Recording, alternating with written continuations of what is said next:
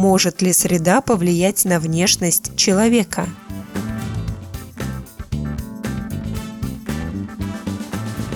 Среда определяет наши привычки, язык и манеру общаться, а они, в свою очередь, влияют на черты лица. Например, замечено, что у людей с медленной речью массивный подбородок, а с быстрой – маленький.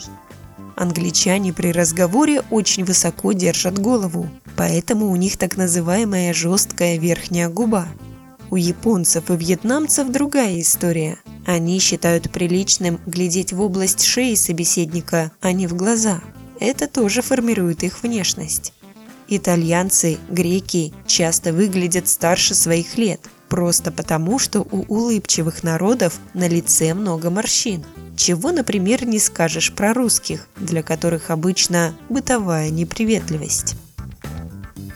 На вопрос помог ответить доктор филологических наук Иосиф Стернин.